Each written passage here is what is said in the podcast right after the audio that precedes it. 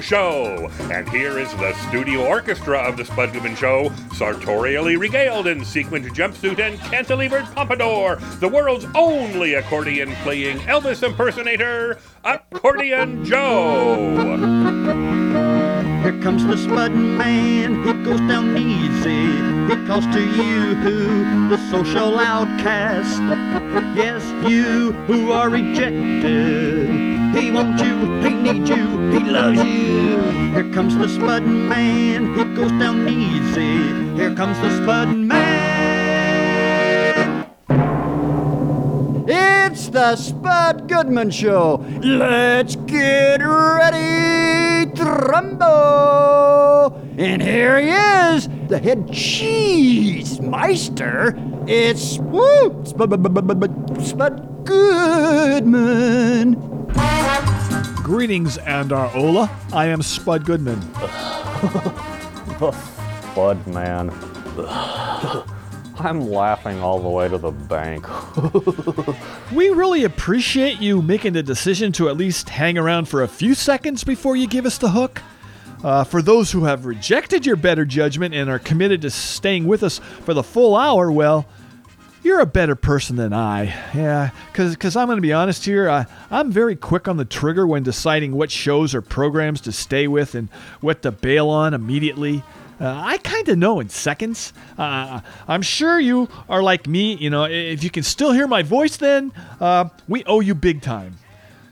Why don't I now bring on our show's designated laugher, my Aunt Dorothy? I hope you brought your A game and are prepared to give us a top shelf chuckle. Go ahead. Oh, here you go. Ah, and if you don't feel it meets your standards, then do your own damn chuckling. No, no, it it was fine, okay? Uh, and now I'm okay. required, yeah, to, to bring on our show's temporary permanent co host, Gerald Holcomb. Okay, as much as it pains me, you know, to give you a few seconds here, I'm going to do that and just, just say something. Make it snappy, though. Snappy? Yeah. Well, what exactly does that mean, snappy? Uh, does that word mean the need to adequately express myself as the co-host of this No, radio- clearly not snappy enough, okay? Well- so now I have no choice but to introduce our show's intern. And if you can believe it, the fiance of my aunt and allegedly the most popular person on this show. That's ridiculous. Yeah, so here he is, Mr. Excitement Chance. Uh, try to keep your off the charts charisma under control, please. Make fun of me if you want, but that charisma remark stems from your petty jealousy. You can't handle the fact that our listeners have indicated I have overwe- overwhelming charisma. Really? It's a gift I was born with, Yeah. and I'm well used to others feeling inadequate in my presence. You know, my dad now seems to resent me too a bit these days. It's kind of sad as he used to be a pretty confident guy when he was younger. Oh, honey, just understand it's challenging for men as they age, and they tend to lash out when they feel diminished by younger, more virile males. It's the law of the jungle, you know. The young eventually take over, and it's not a pleasant experience for them. And it only makes common sense. Uh, no way I am threatened by this snotty little millennial, Aunt Dorothy. Uh, he may temporarily be popular with our listeners right now, but give it time. He will soon rub them the wrong way, a- and my time on top will return. Look at Jeffrey Dahmer. You know, right now, there are all these shows about him, a- and just think, not too long ago, he was the biggest monster on earth. You know, now he's, he's everywhere. That is messed up, yo. You probably have a similar IQ rating as that guy, Spud. You must be proud. Uh, Chance, no need to rub your popularity in our face. Oh, sweetie, let's change the subject. Okay, whatever you say, Dorothy. Well, I had a topic we were going to discuss, but there's something that I wanted to bring up. You know, right now, as earlier before we came on the air, I heard Trevor in the control room, you know, talking with Dave and you, Aunt Dorothy, asking, you know, for the addresses of show staff members. There could only be one reason for that. Are you mailing out wedding invitations? You, you'll never tell us when the wedding is going to happen. I, I take it it will say on the invitation when and where the ceremony will be, right? Um, really, this is something I would rather not discuss on the show, Spud. Yeah, but if we don't, I'll have to wait until the mailman delivers my invitation to get me the information. I, I can't wait that long now. I mean, you are sending me an invitation, though, right? Oh, you really are going to do this right now? Yes, you are invited to our wedding. Your family. So you should get one soon. Because I love Dorothy so much, I gave her my blessing to invite you, Spud. It was a tough call for me, but sometimes a person has to think of others. And I didn't want to upset Dorothy by banning you from our wedding. I'm more of a front stabbing person. um, M- Mrs. Jarvis, may I ask if I am invited to? I, am sorry to put you on the spot here, but I, I want to make sure that I save the date. Gerald, uh, we haven't completed the full list of wedding guests yet. Okay. I can say that you are currently on the alternate guest list. Well, um, you have no idea how stressful this whole wedding thing is. There are so many variables that go into deciding who to invite, what food to serve, how big a venue is necessary. Oh, so many choices to make and I get to pick out the style of tuxes for the guys in the wedding party. I have it down to powder blue ones or maybe gray. My mom says I look cute in powder blue, so that's what I'm leaning towards. That's so hot. Powder blue? What is this, the 80s? Chance, I, I should say that I'm not real big on putting on a tux, so maybe I wouldn't be a great choice to be in your wedding party. Oh, you aren't, so no worries, Spud. Oh, hmm. I think most would know that I'm not at a point in my life where a big wedding is something that I've been dreaming of. But Chance's mother expressed a strong desire to go this route, so we will. Yeah, but you'll be the one paying for everything, Aunt Dorothy. Have you thought about this? Your your parents are long gone. Are you, are you sure? I mean, come on. Weddings are super expensive. Oh, well, I budgeted for it, so it should be fine. Uh, well, okay then. We haven't discussed the most important part of any wedding. I'm just going to bring it up the cake. Yes! Tell me, please, you won't go the carrot cake route. That would be blasphemy. um, it, listen, it's got to be white cake with tons of butter frosting, please. Okay? Well, yeah, it's not funny. Let's discuss this further later on in the show, as right now I have to play this song by the Seattle band, the Riff Brokers. They've performed live on this show. Great band. It's off their 2016 album. This is the title cut, Facing Away From It. Here it is.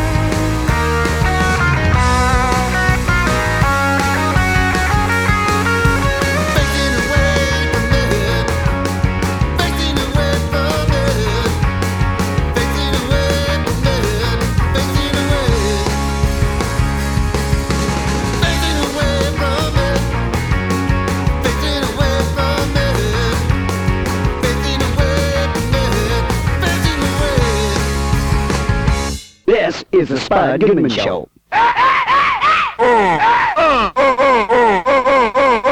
This is the Spud Goodman Show. Hi, everyone. This is Olivia Newton-John, and you're on the Spud Goodman Show. Spud, your first guest, Cassandra Peterson, is waiting to speak with you. Now, is she a rock star? Well, I mean, she was in a bunch of bands as a singer earlier in her career, Okay. but uh, no, she's an actress. Uh, obviously, best known as Elvira, Mistress of the Dark. Oh, she's a mistress? Ooh. You know, that's a bit concerning. A mistress to who? What are you people? On dope? Dude, take a look at one of her promo pictures as Elvira. Uh, I I have one here. Uh, look, look. Uh, Yeah. No, yeah, right here. Even you would recognize her in costume. Oh, this picture? yeah, that one. Yeah. Ooh, no, no, she does. She does not look familiar, but uh, boy, she sure shows a lot of cleavage. My goodness. It's part of her character. Yeah, but- I mean, you might be the only living human in America who's not aware of who Elvira is. I mean, she's very funny and highly talented. If you say so, Spud, but she looks a bit scary to me. A miniature poodle scares you. Well. Now, Cassandra established Elvira, you know, the character. It's it's just a really campy character, okay? She she did it many many years ago and it's still bringing joy to so many people. Just just just put her through as I have so many questions I want to ask her. Very, very well, but uh, maybe you could suggest to her that she might wear something a bit more modest as Elvira. Shut up. You know, it might help tone down her character a bit. I- I'm just saying. Uh, but yeah, here she is. Please welcome actress, singer, and author Cassandra Peterson, aka Elvira, Mistress of the Dark. We really appreciate you coming on our show. Oh, thanks. I'm uh, glad to do it. Yeah. So your book, Yours Cruelly, Elvira Memoirs of the Mistress of the Dark, is now out in paperback and available everywhere books are sold. And if not, ask for it. I understand there's some new stuff from the original hardback release. Yeah, the hardcover came out a year ago this month, and um, we've added 32 new images to the book, plus three different covers.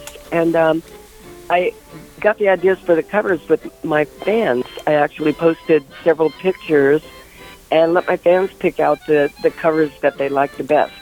And so we printed we printed those up, and um, so it's m- more than just a book; it's a collector's item.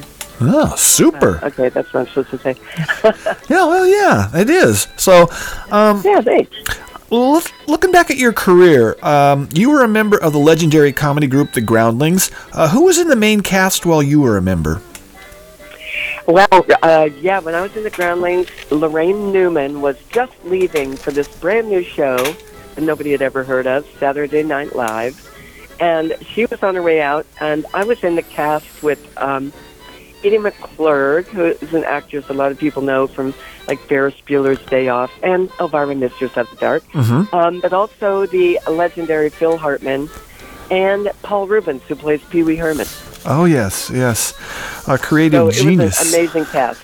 Yeah. Hey, uh, are you still in touch with him? I was wondering, is anybody ever going to let him make another Pee Wee movie? Because the, the the the public demands You know, well, he he did Netflix. He made another one. Um, and yeah, I talked to I talk to Pee Wee almost every uh, almost every day or two. Ah. It's really weird. We're very very good friends, Super. very close, and um, he and I are the members of a very very exclusive club, which is uh, characters who own their own character. Um, so. Uh, Which is highly unusual. Characters, you know, from like Star Wars or Star Trek or whatever, they work for a, a film company. Yes. But Pee Wee and I actually, he owns Pee Wee and I own Elvira, so um, we have a lot in common. As it should be, yes. Okay. Well, you established your character Elvira at an LA TV station. Was it KHJ TV? Uh, it was. You Okay. Got it. KHJ TV, no longer there. And luckily, I, I was able to get the rights, or or my um, character would have disappeared along with the station.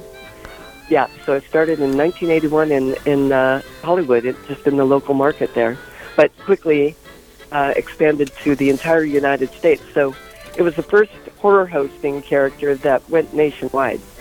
uh, I was I was curious. Did they originally give you total creative control, or did station management try to shape the program when you just got started? Um, you know, I don't know. It was late at night. It was midnight. I, I don't think they gave a damn what happened there. You know, I really don't. I think they were like, okay, just do whatever you want. And um, you know, the director kind of had worked for the station before, and so he kind of steered it their way. But there were things like they'd come in every couple weeks and say, you know, we get we got a complaint letter about your cleavage again, and I and they said, would you please, you know, clothes dressed up there a little bit, and I'd say, oh yes, absolutely, and I would never do it, and uh, they didn't seem to mind. It was uh, it just went on like that for a couple of years. Yeah, I I had my own cable uh, TV show back in the day, and I, I noticed that the later your show was on, the less they hassled you. But anyway, yeah. Okay. Yeah, you could pretty much get away with anything. It was all about ratings. and Nobody was watching at midnight, so Yeah. they were they were they were happy with what they got. And um, yeah, my show eventually became number one, even though it did air at midnight. So they were pretty happy about the whole thing. How it turned out. Yeah. So was I. Well, in 1993, you did a pilot for CBS, the Elvira Show. How was that experience? I'm guessing there was much more pressure and input from others. Yeah, a lot of pressure and input, but luckily I was able to write it with my partner again, John Paragon. Mm-hmm. um, who who wrote Mistress of the Dark with me, uh, along with another writer, Sam Egan. But John and I wrote it, and they gave us pretty uh, much control. Uh, it was myself and the actress Katherine Helmond, was just wonderful, and um, we got to pick who the other actors were. We got to do the casting. We got to do the writing. Um, but uh, so we, we got a, a lot of con- uh, a lot of control over it, and it came out really, really great. I think. Um, however, there was, it, it's a long story. It's in my it's in my book about how it did not get picked up that year, and uh, that was such a bummer. But couple of years later, CBS came out with a show called Sabrina, the Teenage Witch, which was pretty much an identical ripoff of my show. So Yeah. there you go. That's Hollywood. That is Hollywood, yeah. Yeah. Well, you mentioned John Paragon, uh, obviously uh, a big uh, cast member of Pee Wee's Playhouse. Uh, you're a long time. You were a long time. I mean, he's he has since passed. Um, you you were very close, uh, obviously. Really, really close. We were writing partners for 27 years. He was absolutely like my brother, uh, just like a family member. And yeah, we're having a memorial for him um, in two weeks from now at Hollywood Forever in Hollywood, where we're putting his ashes in a beautiful Jambi the Genie box. Yeah. Because John played Jambi on Pee Wee's Playhouse, and he directed and he wrote. Um, but Pee Wee and I are planning this, and we're having several of the Groundlings cast members and people that he worked with over the years uh, come. So uh, it's a it's a hard, it's hard to do, but it's also um, I'm, I'm glad we're honoring him because he was a brilliant, brilliant comedian. Right, right, okay. Well, uh, um, after releasing the feature film Elvira, Mistress of the Dark in 1988, uh, this is not a kind of this is your life thing. I just had to go through this. Uh, you later did a sequel, Elvira's Haunted Hills, in 2000, and it was shot in Romania. I was just wondering, were the locals there familiar with Elvira? No. we were in Transylvania, which was, I'm telling you, it was like going back to the 16th century. It is unbelievable. Uh, we had a scene where we had a bunch of extras in it, and people were saying, oh, those costumes in the background was so amazingly authentic. It really looked like the, the 1800s. That's the year that the film was supposed to take place. And uh, they said, "How did you manage to afford that?" And we were like, "We didn't manage to afford it. We just shot the local people that were hanging around." Wow. Yeah, it's amazing. And I'm going back to Romania this uh, May with a group of people. They, we were having a, a trip to uh, Dracula's castle, Frankenstein. Wow, Dracula's castle back in uh, Transylvania, and uh, um, yeah, it's a whole big group of people that signed up to go with me to to tour it. Wow. So I can't wait to get back there. It's, it was an amazing place. Well, that sounds like a blast. All right. Well, speak, speaking of movies, you're in Rob Zombie's The Munsters movie. How was he to work with as a director? Oh my God, he was fantastic. I've known Rob for, gee, man, I don't know, 30, 30 something years, and um, always wishing that he would put me in one of his movies. And finally, finally, it happened. he kept saying he wasn't putting in me in, in one of his movies. He said I wasn't old and haggy enough. So Oh. apparently, I finally got old and haggy enough because he put me in the Munsters. Uh, I play a real estate agent, and uh, we shot it in in uh, Hungary, Budapest, and it was just amazing. We had the best best time um, with him and Sheri Moon, his wife. It was just a really really fun movie to do, and people are a little disappointed because it is a children's movie. It is for kids. Okay. It's for the same group that the Munsters was for when we grew up. Right. Okay. All right. Say, Spud. What? Well, I myself used to really enjoy watching the Munsters when I was growing up. I just loved that Uncle Fester. You know, the, the short, bald guy who always Uh, uh, got. Cass- Cassandra, uh, yeah, excuse me for just a moment. Okay, okay. Dude, Uncle Fester was a character on the Addams family, not the Munsters. Oh. And and that is why I never let you enter into my conversations with our celebrity guests. Well, oh, okay. Maybe I had the wrong program. The Addams family, huh? Yeah. You know, I think I watched that too growing up. Wasn't there a talking horse on the show? Hello. I'm Mr. Ed. No, that was Mr. Ed, okay? Do you hmm. have any brain cells left after all these years? Well, I most certainly do. I am highly intelligent, Spud.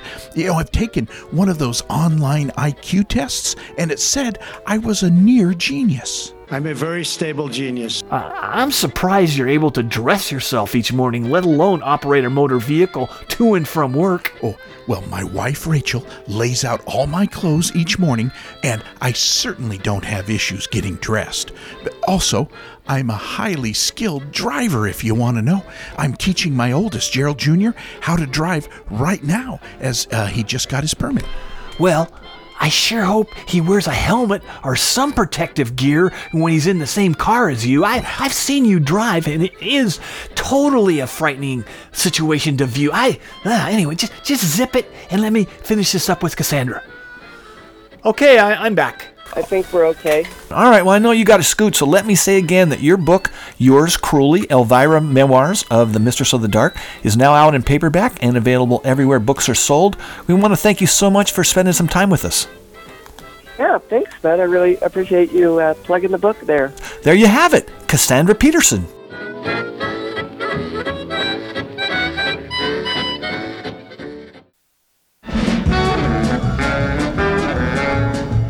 The excitement continues on the Spud Goodman Radio Show following this brief intermission. We're the Black Tones. We are the Black Tones. I'm Eva. And I'm Cedric. Cedric, who's playing bass? His name is Robbie. Robbie. Robbie's playing bass. This is the Spud Goodman show. Spud Goodman, I'm deleting you off my Facebook. I'm sorry. Oh, oh, we share the same Facebook. I guess that means I'm deleting Spud too. It is what it is, man. The Spud Goodman show.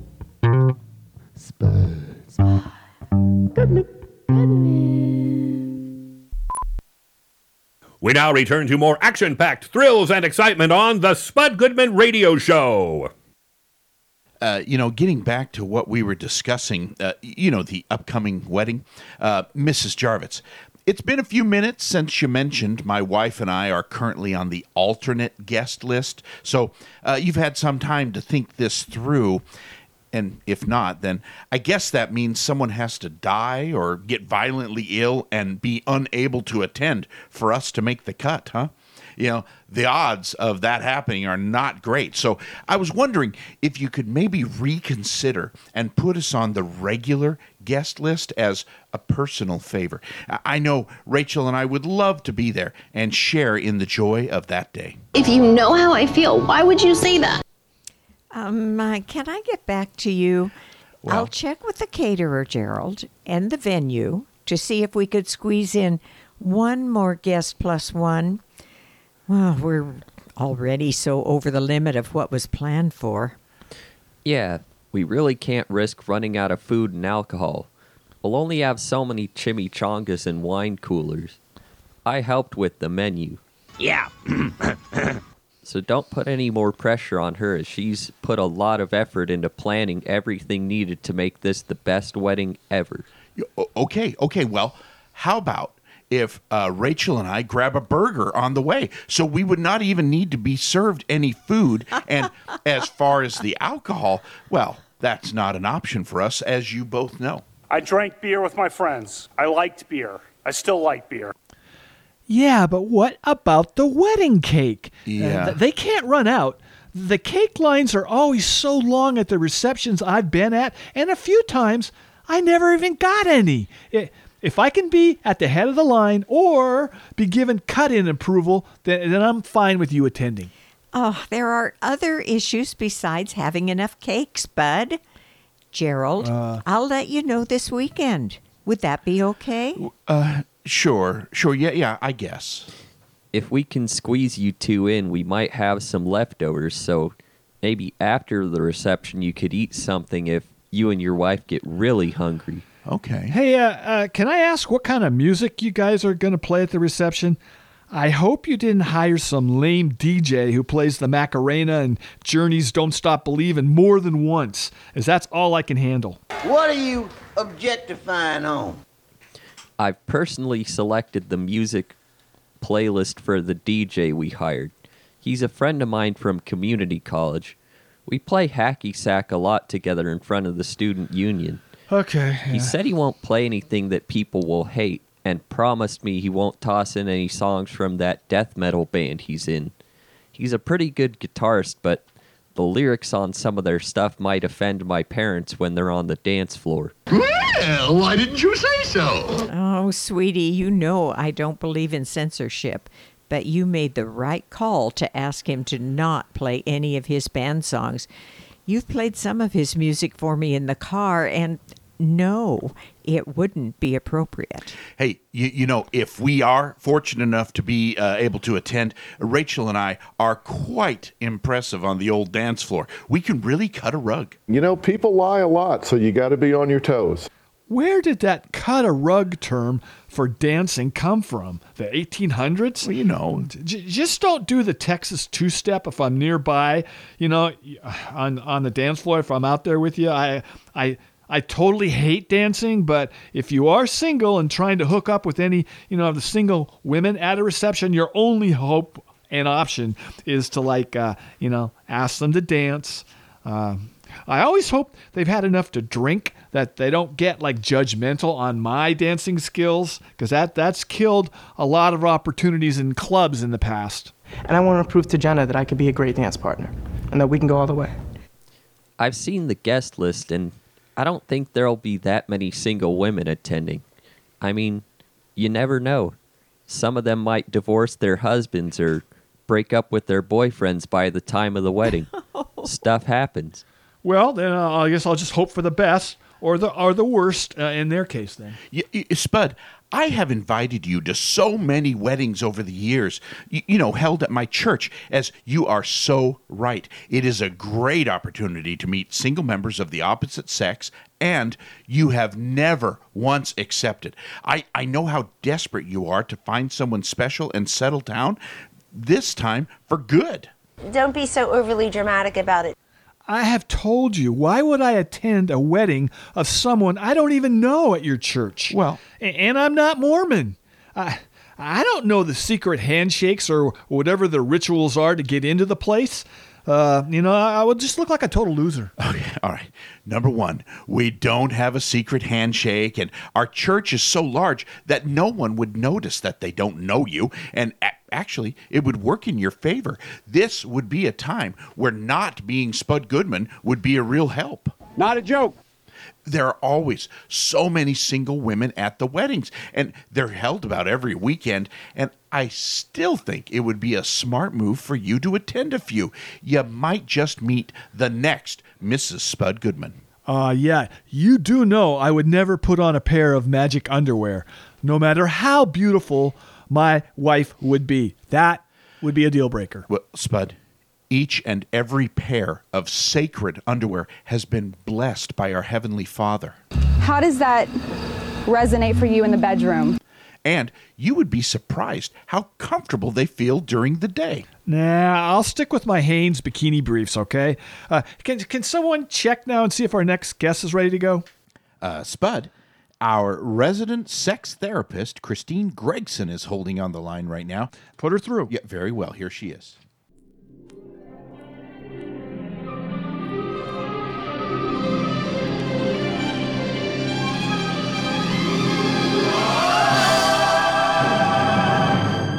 Please greet our show's resident sex therapist, Ms. Christine Gregson. Thanks once again for serving in this capacity for us. As I'm thinking, we have a bunch of sexually confused listeners out there, so this is not just helping me, you know, uh, but really the world, if, if you think about it. I must say, I do enjoy our time together doing this segment for your radio show. Yeah? And if I didn't, I would find some convenient excuse to not do it. Uh, okay, all right then. So, so what I wanted to run by you this time is this new sex fad, or may, maybe it's not new to everyone other than me. Uh, I'm talking about that polyamorous deal because I, I had heard of the word but d- didn't really know what it meant. I, I just thought it was like wife swapping that was popular when, when I was growing up. I never thought my own parents were into it because that meant someone else wanted to have sex with them, and I, knew that was not realistic. Uh, I, did think, you know, a few of their friends might have been into it, though. They, they just gave off this Boogie Nights kind of vibe. Well, just what about polyamorous relationships do you want to know about? It is a common choice with clients I've worked with over the years. Okay. I'm surprised a bit that you're interested in pursuing this lifestyle, Spud. Well, you know, recently I met this woman uh, who was who's kind of into this uh, this lifestyle, as, as you say. I just I just have a few questions. I hope you can answer that that might help me out with her. Sure. Polyamory is not for everyone, though. What I've found professionally is it tends to appeal to those who are devoid of fear in sexual relations.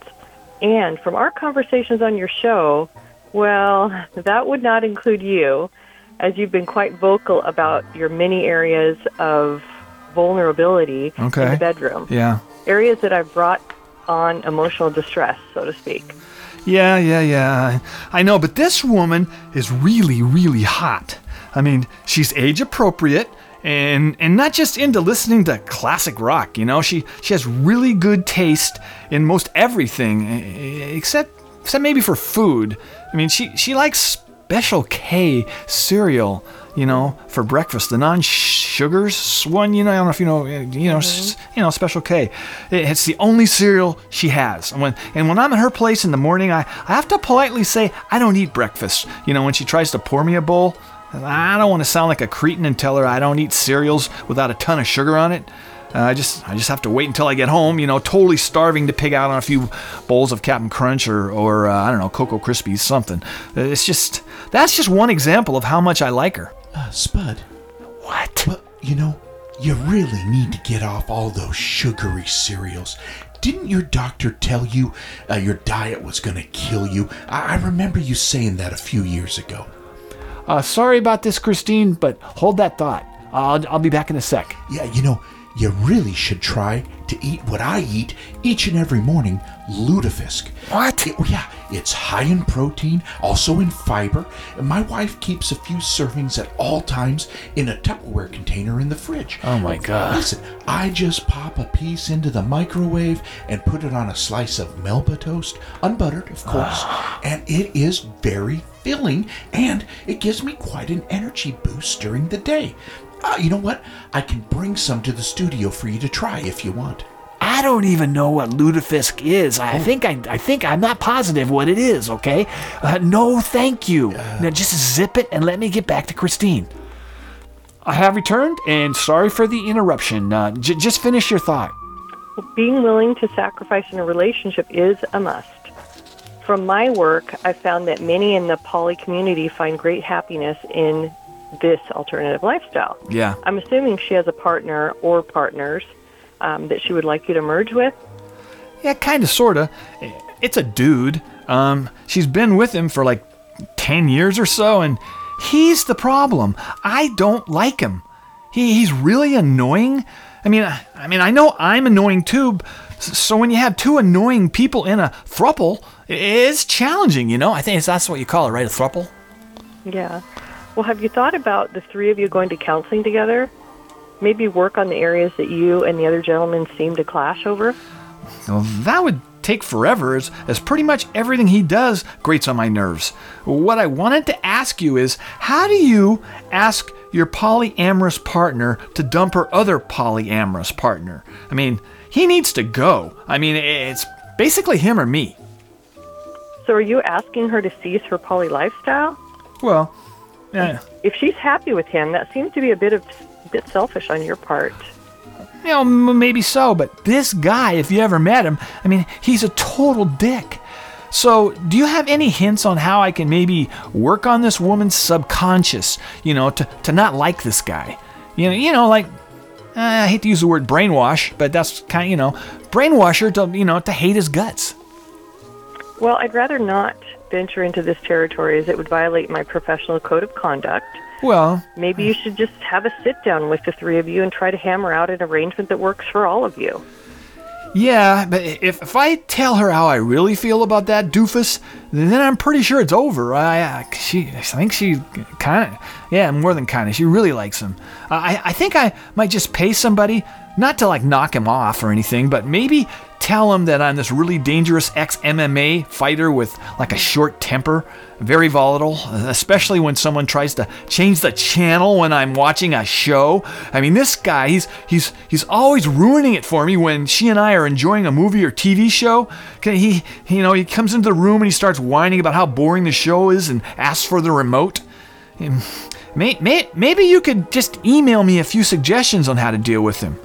Uh, I'm, I'm sensing you got to go. All right. I don't. I, yeah. yeah. Yeah. All right. Um, but I know you have stuff to do, so just think about maybe emailing me just a couple suggestions. So I gotta. I'm gonna let you go, and thanks so much for coming back on our show. It was my pleasure. Goodbye. All right, Miss Christine Gregson, our resident sex therapist. We will be right back.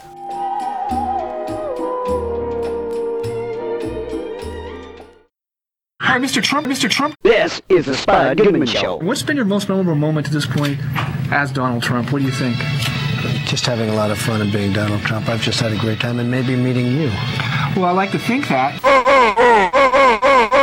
This That's Pepto Bismol. That's good stuff. is the Spud Goodman Show. Spud, your last guest, Criss Angel, is holding for you. Now, Criss is a magician, correct? I, I think I saw him once on TV. He's pretty famous. Uh, yeah, he is. I, I read he was named Magician of the Century in 2010 by the International Magician Society. Wow. And, and I know he's, he's made many, many millions of dollars for the establishments in Vegas where he regularly performs uh, his Mindfreak shows for, yeah, I know that for Okay. a fact. What does it mean to mind freak? D- does it put anyone at risk? Um, I think it'd be actually. Uh, other than him, no. Well, as I said, when David Blaine was on our show recently, I really miss magicians sh- uh, sawing their assistants in half, but, uh, you know, I guess no one does it anymore. I, I don't know. If I get a chance, I'll ask him, okay? Really? Oh, could you also ask him if Listen, he ever plans? no, no, see, that, that's why I try to never open the door. You know, even that tiny crack uh, to you, you know, making suggestions for guests, you know, questions. I mean, it, it would just never end. Well, I was just going to bring up what I think is an interesting question for Criss. Like, does he worry about the older members of his audience when he mind freaks them? Yeah, yeah, yeah.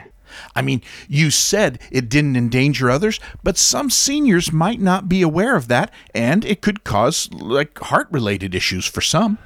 I guess that's just the risk they take in catching one of his shows, Hmm. okay? Now just put him through, please. Yeah, right, here he is. Say hello to magician, illusionist, and musician Criss Angel. Thanks for coming on our show, man. Thanks for having me on, man. So, yeah, so you have a new series, Criss Angel's Magic with the Stars, that airs Saturdays at 8 uh, Eastern, 7 Central on the CW. Hey, here's my question Are most celebrities horrible at this art form until you teach them the tricks of the trade, or are some of them naturally gifted? Well, you know, you have different celebrities with different expertise and different wheelhouses, and so it's very fascinating to me to see what they can do with my art and my illusions. And um, you know, uh, they they are very good at learning because you know you're talking about high level people, whether it's a musician um, or it's a gold medalist or it's an actor. They all are very gifted at what they do, and Mhm. so they're applying how they learn in their own, you know, craft to magic, and that's kind of how I teach it to them. So everybody, you know, comes out looking like the best version of themselves that they can be doing what what I do. So um, it, it's it's it's a very interesting thing. It's not like somebody off the street where they don't really have that charisma or that stage presence or that ability and understanding of how to learn something. Mhm. Because an actor like Frankie Muniz, who's done Malcolm in the Middle for I don't know how many seasons, you know, understands how to learn lines, how to hit marks, how to interact with props and people. So we're just taking his his his process in his wheelhouse and applying it to my craft. Hmm, okay. Well, my co-host Gerald is quite fond of the cutting, the assistant, and half illusion, but you don't see that much anymore. Do you start with something like that with your celebrity guests? Uh, just start at the beginning, or Well, yeah, we have we basically have three different categories in every episode, and so both celebrities have to learn, you know, three different effects, and uh, essentially compete head to head in each category. And so uh, the cutting in half, uh, the traditional one, Vernon Davis, a Super Bowl uh, champion, had to learn, and then um, we had uh, a, a, cu- uh, the other version of cutting in half, my version that you might have seen, you know, on YouTube or whatever, where there's no boxes, cloth, or covers, and it's out in the open for Yeah. the very first time. You you see somebody's body get ripped in two pieces. So they had to learn. Uh, two celebrities had to learn that. Oh, well, okay, all right. Well, you yourself started your career at, at a very early age. I think you did your first show at 12. How bummed were your parents when you passed on college to hit the road as a professional magician? Um, you know, I, I told them back then, I was like, hey, uh, you know, if I don't become a millionaire by the time I'm 18, then I'll go to college. But neither one happened. Well, okay, all I right. was so passionate, so motivated, so um, you know, uh, nothing could deter me from it to try to accomplish what my dream was, and so they understood that, and that you know has such a value and a worth when somebody is so committed that that's all they think, live, and are obsessed with. Um, they saw that in me, and they thought that I that I could succeed. Probably, you know, not to the level that I did, but um, you know, I just kept going and never looked over my shoulder. And I think, you know, that's another thing that Magic with the Stars really does to the viewer. It shows that anything is possible. Whatever your fear is, you can overcome it. Whatever your dream is, you can achieve it. And that positivity, that light, that love that I have for what I do and for life, I try to exude, you know, and let that feed off of this show so it connects to people. So there's a much greater message than just the most incredible revolutionary illusions and demonstrations, but something that you can take and apply it to your own life. Okay, well, well, speaking of incredible illusions, in 2002, you performed an act that blows my mind. Still, I mean, you spent 24 hours shackled underwater in a phone booth, a sized like a water torture cell in New York's Times Square. Can I ask how wrinkled your skin was? Because like 30 minutes in a bathtub, my skin looks like a Ruffles potato chip. How? What happened after that? It was so bad that, you know, I didn't have money back then or anything like that, and I just had pure um, determination that I wanted to achieve a dream, and I was willing to take chances, risk my life, if you will, whether it was hanging from six uh, fish hooks um, for uh, six hours, um, or you know, be underwater for 24 hours, manacled in a water torture cell on Broadway and 43rd, live on Good Morning America. I was willing to do whatever it took, and um, the repercussions of that when I came out, you know, my skin was so depleted of the natural oils that that we had Mhm. that I was so itchy and I had such issues that I had to go to the hospital and be treated. Um, but uh, but you know, it definitely was uh, an experience that not only did my skin get wrinkled and and uh, get very uncomfortable, but I actually to this day have a scar underneath my nose from my skin wearing away because of the water and the friction of the um, the goggles that I had on. Jeez, all right. Uh, Spud, if I may. Yes. I don't know if I ever told you this, but I can relate to what Criss just said about taking risks to perform a stunt. Uh, last summer, my youngest, Dwight, put me in a very precarious position, and I won't lie, I was pretty scared for a while until I was rescued by my wife. Now, I wasn't underwater How long is this anything gonna go Criss. on? Well, listen, I was totally immobilized and helpless for almost an hour. Okay, I, okay. I guess my son was a little miffed at me for not allowing him to go to the skateboard park with his friends. Well, you know, my wife and I feel most skateboarders are delinquents who can cause mayhem in our Uh, communities. uh, Criss, Criss, I'll be right back. Dude, I'm in the middle of an interview. I don't have time to hear about your near death experience, Yeah, oh, okay? Oh, no, no. My, my life wasn't at risk, but my legs sure did fall asleep as Dwight bound my hands and legs with zip ties while I was taking a nap on the hammock in our backyard. He thought it would be a funny prank, and, well, like I said, he wasn't happy with me at the time, but boy, was I Okay, glad- okay, okay.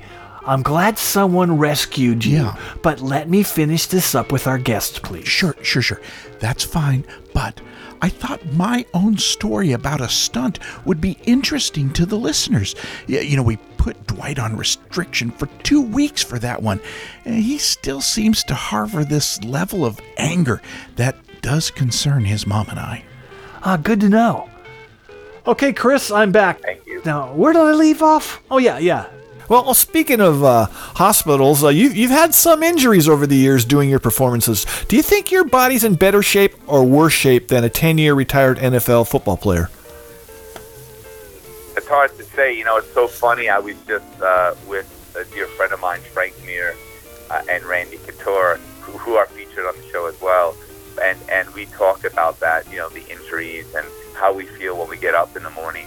Um, yeah, I I try to uh, I try to work out and try to keep my body flexible. I'm, I'm you know I'm not 30 years old anymore, so it's it's about you know really keeping myself somewhat physically fit and being athletic because my show is very physically demanding. But definitely have you know a torn shoulder. I, both my shoulders are torn. One was fixed, one's not fixed. Um, but uh, you know, it's it's just about moving forward and not kind of hyper focusing on those issues that you feel. You have three bulging discs in my back. I try Yeah. to just do exercises and try to work through it and uh, be strong mentally. Okay, all right. Well, you know, uh, we had David Blaine on the show recently, and he said magicians are a very small and tight fraternity. That that you guys do hang out sometimes. The the, the, the very few people that are at the top of their trade and, and share secrets. You know, so are you open to discussing your approach to magic, or do you keep it all to yourself?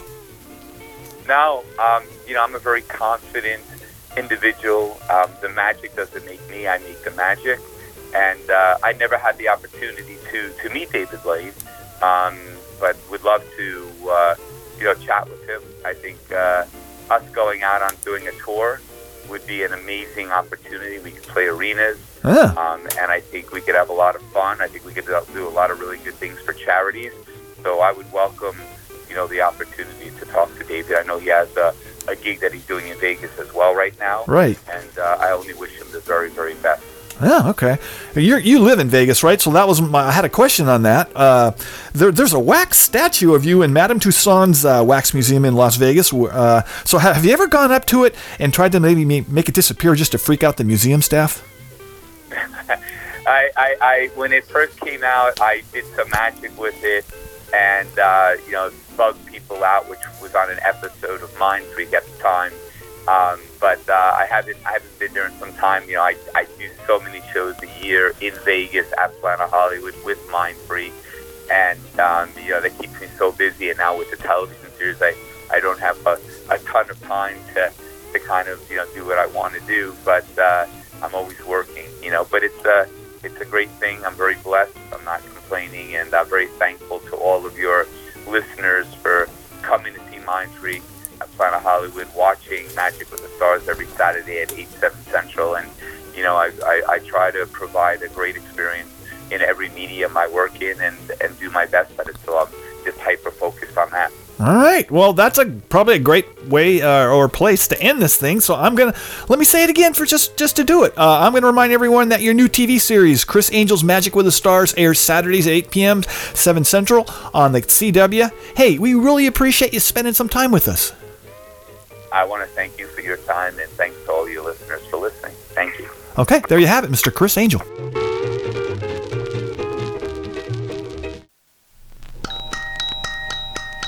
My, how time flies. You know, I, I should have asked this earlier. Where are you two registered for wedding gifts at? Uh, You know, for those of us who are actually attending the wedding. Uh, My wife loves to shop for wedding gifts when we actually attend weddings. You know what I mean. I handled that. Dorothy said she has enough things in her house and couldn't come up with anything we needed. I felt there are a few things that would be neat to get, so I did fill out the form at a few stores for us. Okay. You can go to GameStop's website for a few game suggestions and the Foot Locker too. They have these really cool Jordan Air Force Ones available. They have my size and oh yeah, Walmart has this cornhole model I wanted. It has an electronic mini scoreboard to go with it. Be a great addition to Dorothy's backyard. Like I said though, these are only gift suggestions. What's with you, Joe, huh? No one needs to feel like they have to bring a gift to the ceremony, honey.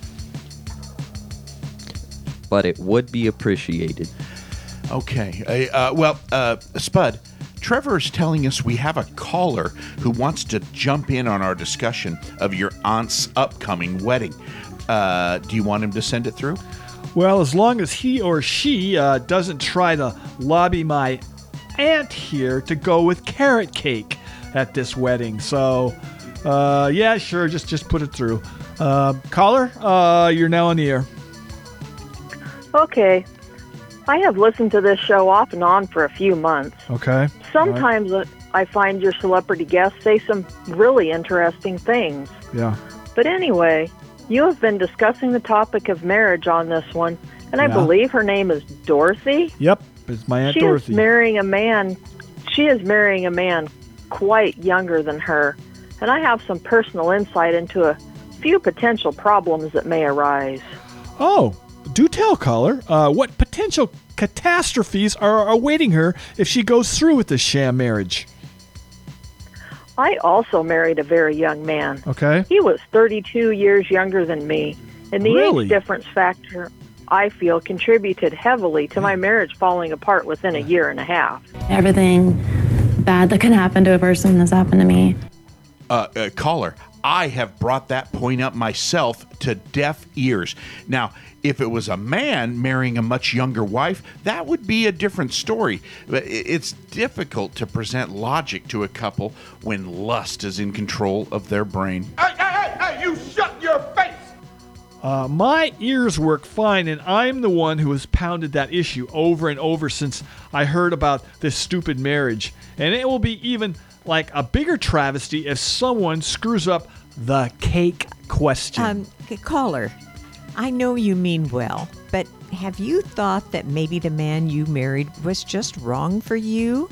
That age maybe had nothing to do with the relationship not working? Maybe Well- his lack of character and honesty were the key factors. My chance has impeccable character and has never lied to me. So I'm Really? not sure you can compare our situations. Well, I too felt very confident prior to our marriage. My ex treated me like a queen early on. No issues at all until about the sixth or seventh seven month mark yeah. after the wedding. Okay. Yeah. Then then he started to leave his wet towels and dirty underwear on the floor. Okay. He stopped taking out the garbage and recycling. And I know this is a little thing, but when we ordered pizza, he would eat most of it really fast before I could even have a couple slices. Oh dear. Okay. Yeah. Are you about done or? This stuff never happened before we got married. Yeah. We lived together for nine months before the wedding, and it was great. Um, I think it'd be actually I would never eat most of a pizza and only leave Dorothy a couple slices. That would be wrong. I could see a guy or any guy, you know, leaving a spouse or girlfriend maybe a third of a pizza, but yeah, only two dinky slices. Man, that's that's pretty bad. What a dick. You dick! Uh, you know, in my home, my wife Rachel doles out the pizza slices to the family when we, uh, you know, cook a Boboli pizza.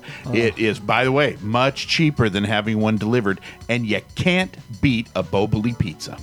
Uh yeah, you can. They suck. Yes! I feel in my case, as time wore on, the age difference just took over. Okay. It seemed it seemed he just wanted another mother to pick up after him. Right. Okay. Well, I, I should say his mother spoiled him rotten.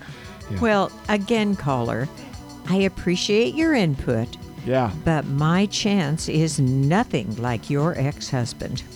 Yeah, caller. My mom does kind of spoil me too, but that doesn't mean I'll be a horrible husband. It's Jack what you're saying. You seem like a really bitter woman. I'm not bitter at all.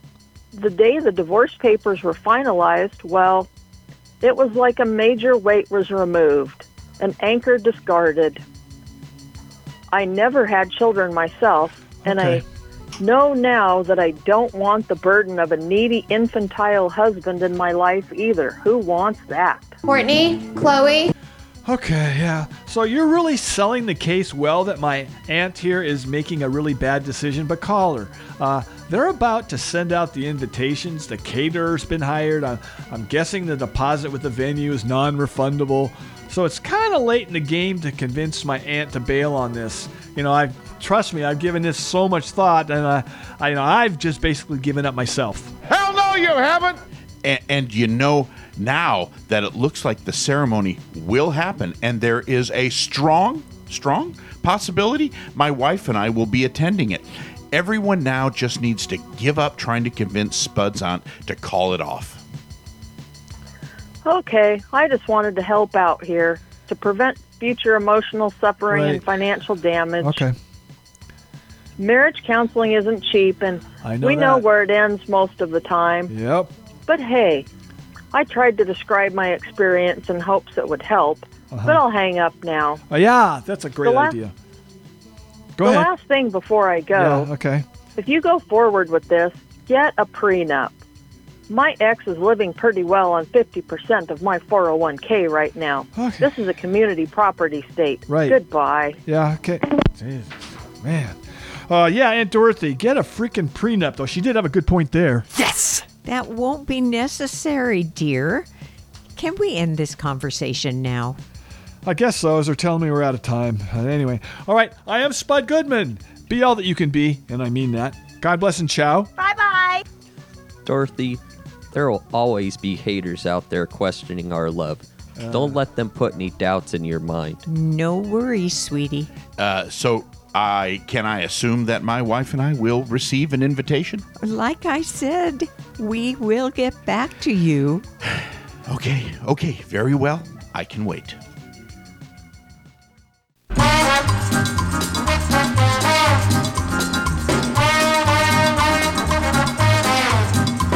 The Spud Goodman Show is written and directed by Spud Goodman, executive producer Lori Madsen, produced by David Brenneman of Rosedale Audio Productions, engineered by Trevor Jastad, and recorded at the facilities of NWCZ Radio. Associate producer TJ Pites, video director Jason W. Young of Random Whispers Studios, production assistants Brian Martin and Chance Morrison, original music by Mike Spots and Tom Harmon, on air talent Rob McGee, David Deere, Pam McGee, and Tom Nolan. Copyright 2022 Spud Goodman Productions, David Brenneman speaking.